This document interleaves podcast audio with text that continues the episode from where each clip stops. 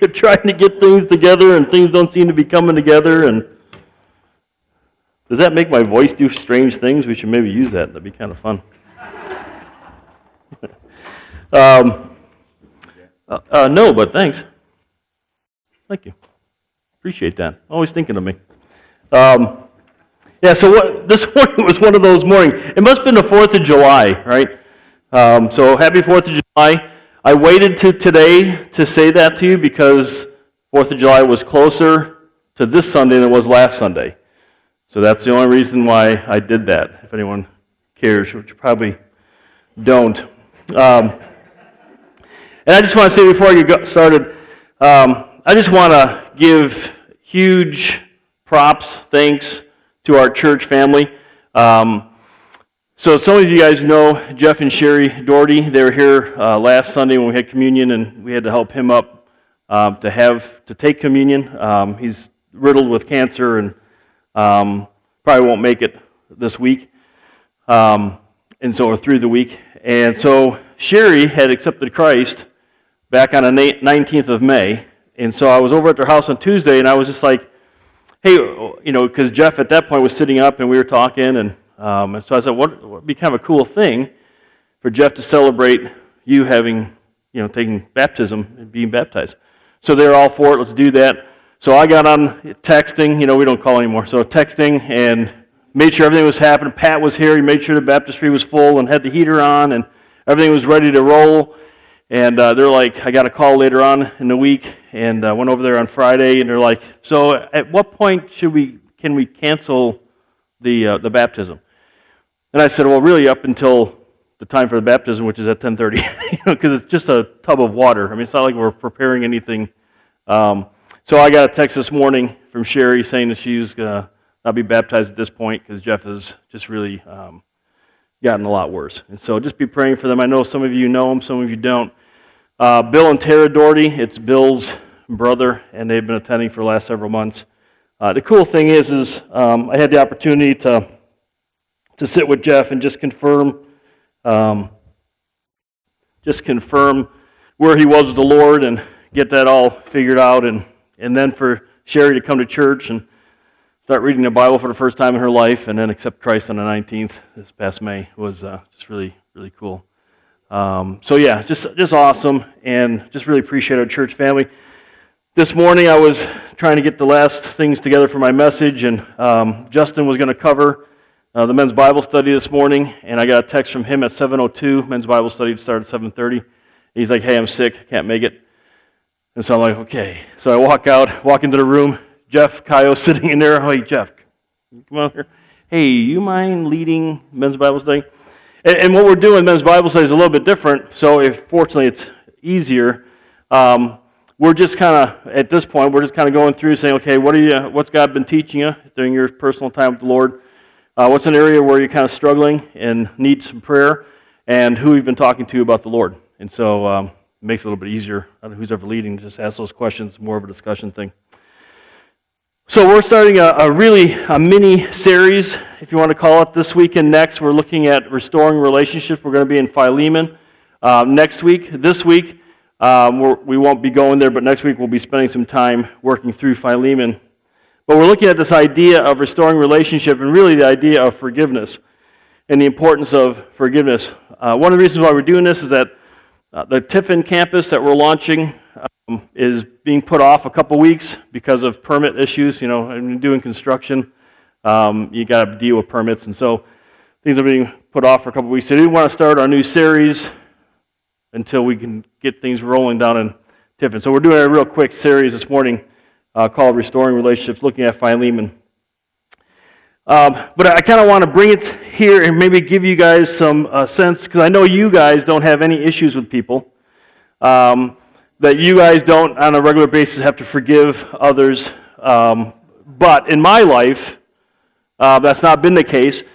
And for those who have been attending for the last couple of years, I talk a lot about Kim and how wonderful Kim is, and most people believe that Kim is perfect because of the stories I tell. And I have to admit, she's 99% perfect. But there's 1% where she's not, and so I got permission to tell you this story this morning. So back in the mid-'90s, I took a position as a program director at a Christian camp, a year-round Christian camp out in Nebraska, of all places. Said I would never live in Nebraska. I also said I'd never live in Ohio. I also said I'd never live on the East Coast, and so far I've done all of those. I also told the Lord I'd never live in Hawaii. So he knows our hearts, right? So I actually applied one time to a church in Hawaii, and they never even got back to me. It's kind of like, okay, the Lord's just going, you liar. Anyways, so we're at this camp. 3 weeks after Sarah's born, our oldest, we move out to Nebraska. They put us in a mobile home trailer that was built like in the early 60s. So it had a 2x2 walls rather than 2x6 walls. And we were loving it. We were just thinking, you know, here a young couple, newly married, we got our first child, we got our first place, you know, it's ours. And they had a food shower for us, and so our cupboards were just chock full of canned goods, and which I'm not sure why a food shower. They call it a food pounding. Have you heard that before? Food pounding, and they pounded us with canned food. And so that was September. January, actually, Martin Luther King's birthday, January, I think it was 17th. 3 o'clock in the morning, Kim gets up to nurse Sarah and comes back to bed, and she goes, hey, just want to let you know there's no water in the... I don't know if you guys know about Nebraska in the wintertime, but it gets pretty cold. It was 5 below zero. I'd never lived in a mobile home trailer before and didn't realize that you have to leave the water running so your pipes don't freeze. No one told me about that. They also didn't tell me that I needed to get insurance for the stuff that's in my house or my trailer. So we didn't do that either. And so 7 o'clock in the morning, I get up. I call Bruce, who's our maintenance guy, and I'm like, hey, just want to let you know we have no water in the trailer. Can you guys do something about that? He goes, I'll send Bubba over. And everybody has a Bubba.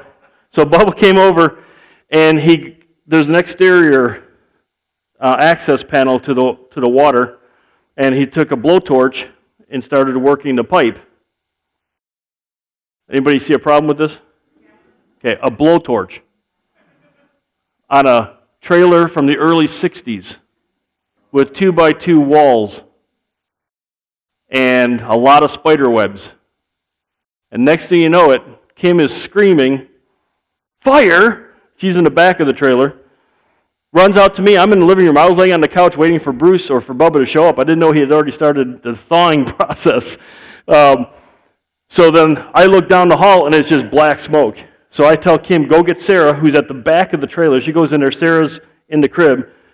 The fire is over her crib. So Kim gets in there, pulls Sarah out, runs back to me. She's in a robe. I had to put clothes on because I was up, and I'm a good husband. I was letting her sleep, and, so she puts some shoes on, and I send her over to the director's house, and I'm making phone calls. Bruce, hey, we got a fire, blah, blah, blah, blah. I step out of the trailer, realize my guns are in there. Oh, no, I didn't care about anything else. I grabbed my hunting boots, my winter coat, ran outside, realized my guns are in there. And so I turned around to go back in. Well, Bubba, by this time, comes around wondering what's all the fuss and sees the fire. That place was engulfed in 5 minutes and on top of itself in 20. It went that fast. By the time the fire department got there, which they came from a fairly good distance, they were taking care of other buildings that had gotten heat-related burns. Okay, so... I tell the story for this. We didn't have insurance on anything, but I was an NRA member at the time, and so they sent me a few dollars for my guns. So we put that in the savings. Later on that summer, we finally were able to find a trailer that worked for us, and between my parents, Kim's parents, our savings account, and the church's little insurance that they had on their building, we were able to buy this trailer. They pulled it into close to the spot where we had our original trailer.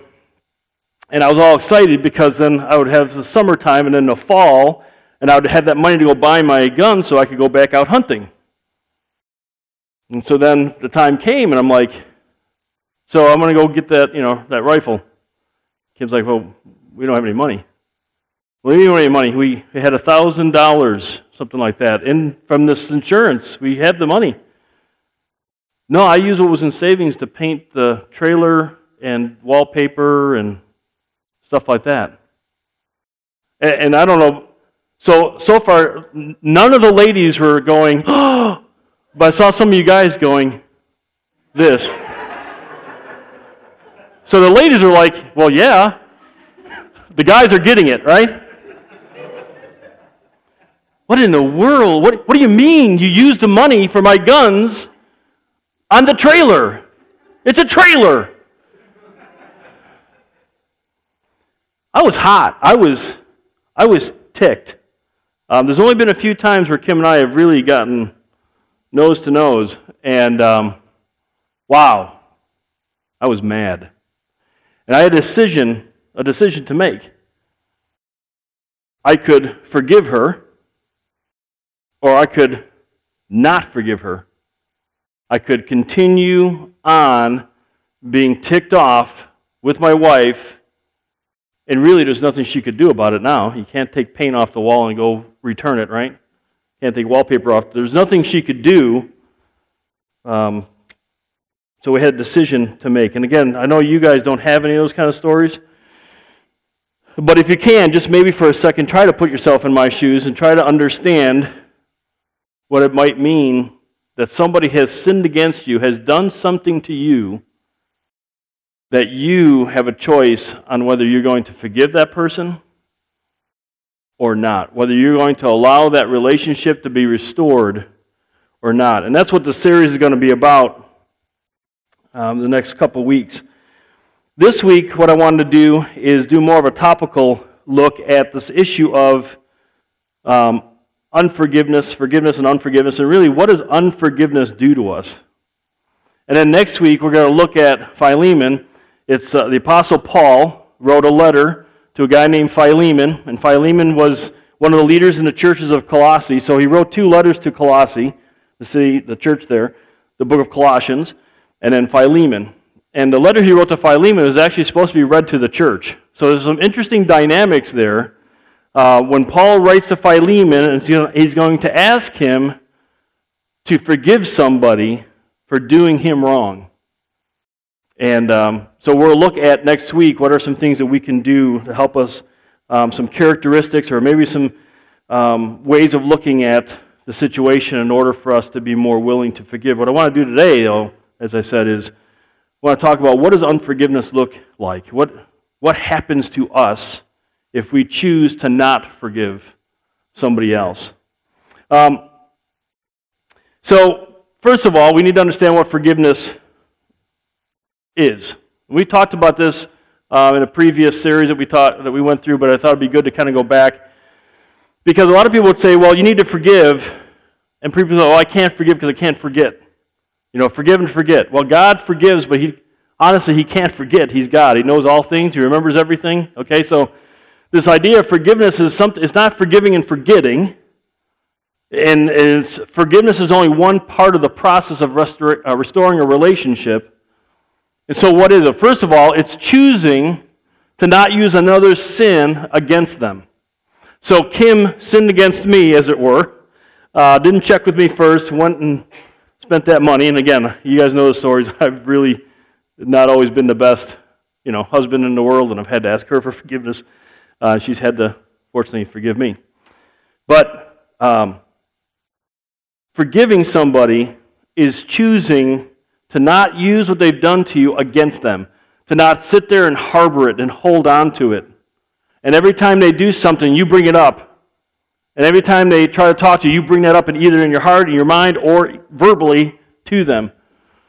Secondly, it's not condoning what the other person has done. So by us forgiving somebody, we're not saying we agree with what you did, that what you did was okay. You're not condoning it. Thirdly, it's not trusting the other person. I think this is huge.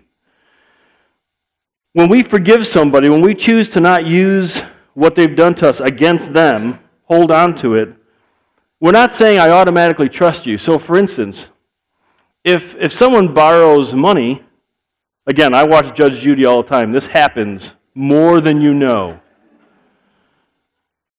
If somebody borrows money from me, and they said, I'll pay you back, and they don't pay me back, and maybe they come to me again, and they say, hey, listen, I know I said I was going to pay you back, just add this to my IOU, I need some more money, and I give them some more money, but they don't pay me back, I need to forgive them, but I don't need to give them any more money. You following me? We don't automatically trust somebody. We have to use some of our own smarts here. I forgive. I'm not going to use it against you, but I'm also not going to trust. And so forgiveness doesn't mean trusting. And fourthly, it's choosing to leave a path open for restoration. When we choose to forgive somebody, because we can't demand that they ask for forgiveness, but what we're doing is, I'm going to, in my heart and my mind, with God's help, of course, I'm going to leave a pathway open for them to come to me and seek to restore that relationship, to repent of that issue. Then there's the actual repenting, right, of turning and doing opposite, and then there's that restoration, which involves trust. But the first step is us forgiving them, opening up a way for them to be able to come to us and not putting a barrier in their way for that point in which when they want to come to us, that we're not going to hold that against them. We're going to open up the way and be able to maybe restore that relationship. Okay, we're going to talk more about that next week. But if you're a Christian here this morning, this is exactly what we need to be doing in our lives. This is exactly what we've experienced. We've sinned against God, and He's forgiven us. He's made a way for us, and not only made the way, but is the way. You know, through Jesus, God the Son dying on the cross for us. And He asks us to respond in the same way to people. But again, next week we'll talk more about that. So what I want to do today is I kind of want to go the negative with it. And I want to talk about, what does it look like to harbor unforgiveness? What's it do to us? Now, there's a bunch of things. I could have had a list. Okay, we're only going to look at 3 things this morning. All right? So first of all, the personal impact. Number 1 is, we're choosing to live in disobedience. If someone has sinned against me, and I'm going to hold it against them, I am making a choice to disobey God. And He gives us some verses that tell us that. So we have in Ephesians 4, Paul talks about this. He says, be kind to one another, tenderhearted, forgiving each other. That's a command from God through Paul. Just as God in Christ also has forgiven you. Maybe one of the things it would be helpful for us to do this week, as we look forward to next week and talk more about what it means to actually forgive, it might be worth our while to sit down and thinking from when we were a child to however old we are now, and begin writing down the times that we have sinned. And just get that list going. You may want to put multiple columns on a piece of paper so you don't run out of paper, okay? Think about all the times that God, through Christ, has forgiven you for the sins that you've committed against Him, against others. Because that's going to give us perspective on when somebody wrongs us and on what kind of forgiveness we're willing to show. Because we're supposed to forgive, and if we choose not to forgive, it's open disobedience to God. Another verse comes out of Colossians, so this is the home church, home city of Philemon, and Paul says, so as those who have been chosen of God, holy and beloved, put on a heart of compassion, kindness, humility, gentleness, and patience, bearing with one another and forgiving each other, whoever has a complaint against anyone, Just as what? As the Lord forgave you, so also should you. Again, that perspective, we talked about it last week, right? Perspective is everything. And if we truly understand what God has forgiven us of, then it should become much easier for us to forgive others who've sinned against us.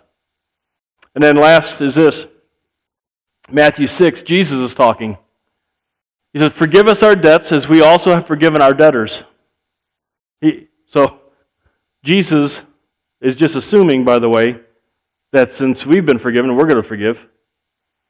For if you forgive others for their transgressions, your heavenly Father will also forgive you. But if you do not forgive others, then the Father will not forgive your transgressions. Now, he's not talking about salvation here, forgiveness for salvation, because this is a prayer that we have to our Father. So we're already saved. We're already in relationship to God. We're already a child of his. But if we fail to forgive somebody else, then we're choosing to disobey God, and now there's a fellowship issue between us and God. Again, just like for you guys who've had kids, your kid sins against you, they don't lose their position in the family, but there's an issue that needs to be dealt with, right? I'm not happy with my child if he's not going to obey me, or she's not going to obey me until they make that right with me. I leave it open, but it has to be dealt with. And so when we put ourselves, when we choose to not to forgive, when there's unforgiveness in our hearts, we put ourselves in a position where we're choosing to disobey God, and in that choice, we're losing our fellowship with God. We're losing an intimacy with God. And if I could just throw this out, and again, next week, I would encourage you to be reading through Philemon. It's just 25 verses. Okay, so numerous times during the week, be reading through it. I'm going to step one back further real quick. I just read this morning a survey of Protestant church-going people and how often they read Scripture. And it says that about 30 to 35% of those who attend church 3 or 4 times a month read Scripture daily. Now, I don't know how many people we have out here right now, but so get this. It's those who attend church 3 or 4 times a month. Now, how many people do that anymore? A regular attender really is considered today, a regular attender is considered 1 or 2 times a month. So 50% of the time. So this is people who are going 3 to 4 times, only 30-some percent read the Bible on a regular basis, like a daily situation. Now, we've talked about that a lot, all right, so I'm not going to be just over the head on that one. But, point is, read Philemon. I lost my other point. It's probably good, because I was going to probably step on my own toes for next week. But, so we're choosing to live in disobedience. Secondly, we're choosing to give Satan influence in our lives. So we've already put ourselves in a position where we're disobeying God and willingly doing it. And so when we do that, it's just natural that we're going to be opening ourselves up then to more of Satan's influence in our lives. And really, we've talked about this. We struggle in and of ourselves enough. We don't need the other influences that are going to try to draw us away from God any more than we already have within ourselves. So it's a dangerous position to put ourselves in. Paul talks about in 2 Corinthians, he says, but one whom you forgive anything, I forgive also. For indeed, what I have forgiven, if I have forgiven anything, I did it for your sakes in the presence of Christ. And that's just kind of some stuff he was dealing with there in Corinth. But this is the point. So that no advantage would be taken of us by Satan, for we are not ignorant of his schemes. It's so important for us within our relationships to make sure that we have a heart of forgiveness, a willingness to have that path open for people to come and have the relationship restored. Because Satan wants to take that, and he wants to not only destroy our relationships with others, But our relationship with each other as Christians, Jesus says, our unity is what shows others that he came from God. And so if he can disrupt, especially Christians, and if he can cause Christians to not forgive others, it ends up causing people who are not Christians to go, see, those Christians, that's nothing. This Jesus is nothing. But if we're willing to forgive somebody who's done something against us, those who are not Christians look at it and go, wow, then that's something. Because if I was in their shoes, I couldn't do that. And then they say, well, how can you forgive them for doing that to you? And then what do we say? Well, because I'm so awesome. Because that's just how cool I am. No, we can only do it because of what Jesus has done for us. What Jesus has done in us. The rest of you guys are going, looking at me, and I'm getting an amen. There you go. Let me throw out this other point I was going to make. We're going to talk more about this next week.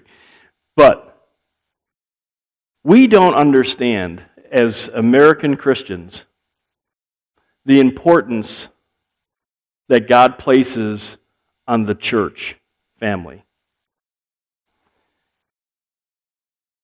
We think, well, I've put my faith in Christ, become a child of God, and that should be pretty good. And I'll go to church once in a while, I might read my Bible once in a while, I might even show up to a Bible study from time to time. And we think it's something that we do. It's a place that we go. It's something we add on into our busy schedules. But when you read Scripture, when you read the Bible, all of this is intertwined because the church is the body of Christ. The church is a unit. The church is to know each other intimately, to understand where each other is coming from, to know what's going on in their lives, and how can we best help you. And our church, by the way, does that great. You guys are awesome that way.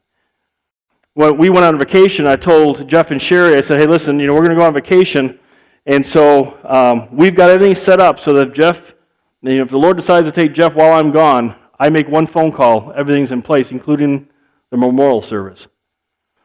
In fact, I didn't even need to be here to make that happen, because we have our campus in Fremont, and those guys were going to jump in and take care of the memorial service.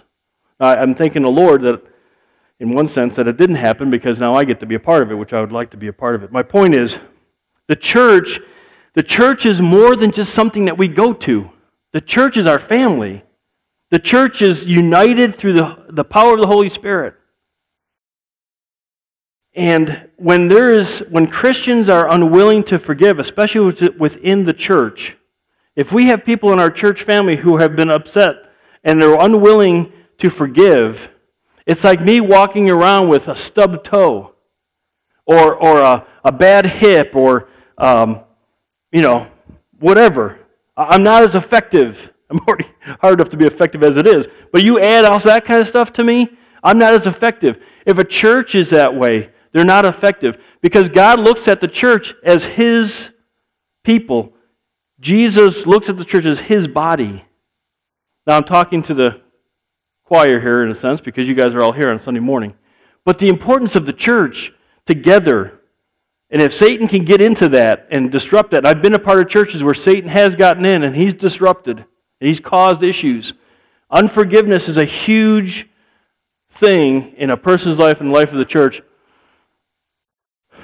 And the last one is, we're choosing bitterness. Go ahead and go to the next. So Hebrews 12:15 says, see to it that no one comes short of the grace of God, that no root of bitterness springing up causes trouble, and by it many be defiled. When we choose to not forgive, we're putting ourselves in a path for bitterness. Because what happens is, when we don't keep the pathway open, every time that person comes to our mind, we think about what happened. And we think about what it was or is that we would like to say to that person that if I get a chance, I'm going to tell them this, that, and the other thing. Or if they come to me, I'm going to give them a hard time. I'm not even going to talk. And we'll just go over and over and over in our mind. It's like picking a scab. It's like, you know, when you're a kid, you used to rub your skin. You know, no one ever did it to me, but we did it to other kids. You know, you rub their skin, right? And we're chafing against that. And pretty soon, as that anger continues, and as it just festers inside of us, we become bitter. And we put ourselves in a position of being bitter. So by not forgiving, we disobey God directly. We give Satan influence, and we become bitter people.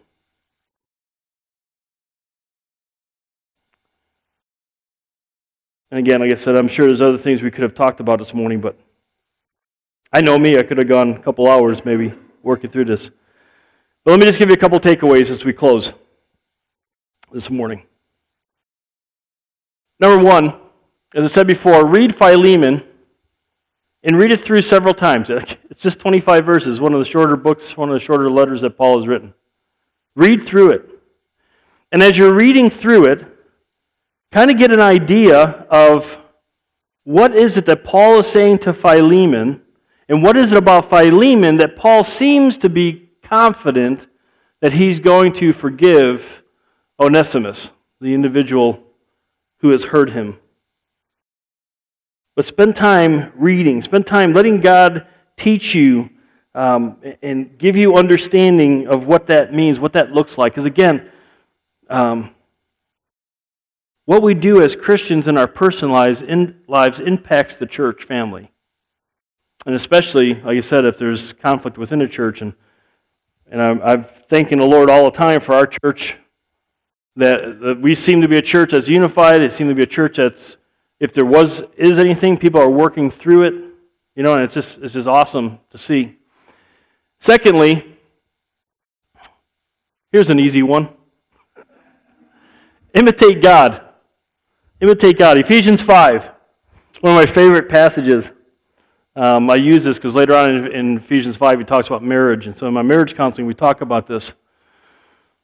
So here's God telling Paul to write this down so that we can know this. So God's saying this is possible. Therefore, be imitators of me, of God, as beloved children, and walk in love, just as Christ also loved you and gave himself up for us, an offering and a sacrifice to God as a fragrant aroma. We imitate God best when we demonstrate to others the love he's demonstrated to us. And forgiveness is one of the key ones of those. Look what he says in Romans. It says, but God demonstrates his own love toward us in that while we were yet sinners, Christ died for us. Much more than having now been justified, that word means to be, right? Anybody remember? Declared not guilty.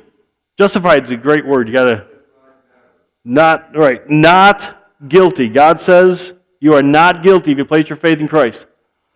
Having now been justified by his blood, we shall be saved from the wrath of God through him. For while we were enemies, if a person sins against you, right, it comes pretty close to being an enemy.